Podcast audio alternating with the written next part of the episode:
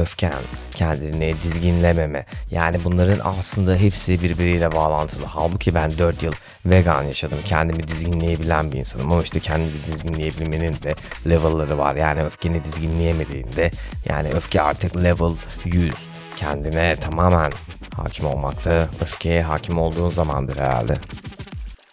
Artık tahammül sınırları bazı konularda dolabiliyor ve yani aslında kendi bırakmış olduğun için tahammül sınırların dolmuş oluyor. Yani kendini bırakmamış olsan tahammül sınırların dolmazdı da şu gezegendeki herkesin hissettiği şeylerden bahsediyorum. Hepimizin belki de bunu ifade ediş şekli farklı ama kolektif ama doğal bir kolektiflik. Yani senin içinden gelen hissettiğin şey, senin hissettiğin şeyin bir başkası da hissediyor. O yüzden insanları sadece anlayabilmemiz, onları anlayabildiğimiz kadar aslında bir önceki bölüm ya da ondan önceki bölümde de bundan bahsediyordum. Yani sen kendini anlayabildiğin kadar, kendinde tanımlayabildiğin kadar karşı tarafı tanımlayabiliyorsun. Yani şöyle bir şey de var. Eğer tanımlayabiliyorsan tanımlayabiliyorsun yani bir şeyi.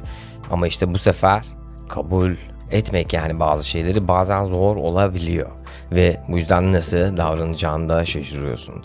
Nasıl davranacağını şaşırdığın için de yanlış şeyler yapıyorsun. Ama işte hayatta yanlış adımlarla düşe kalka olan bir şey. Kimse mükemmel adımlar atamıyor sanırım.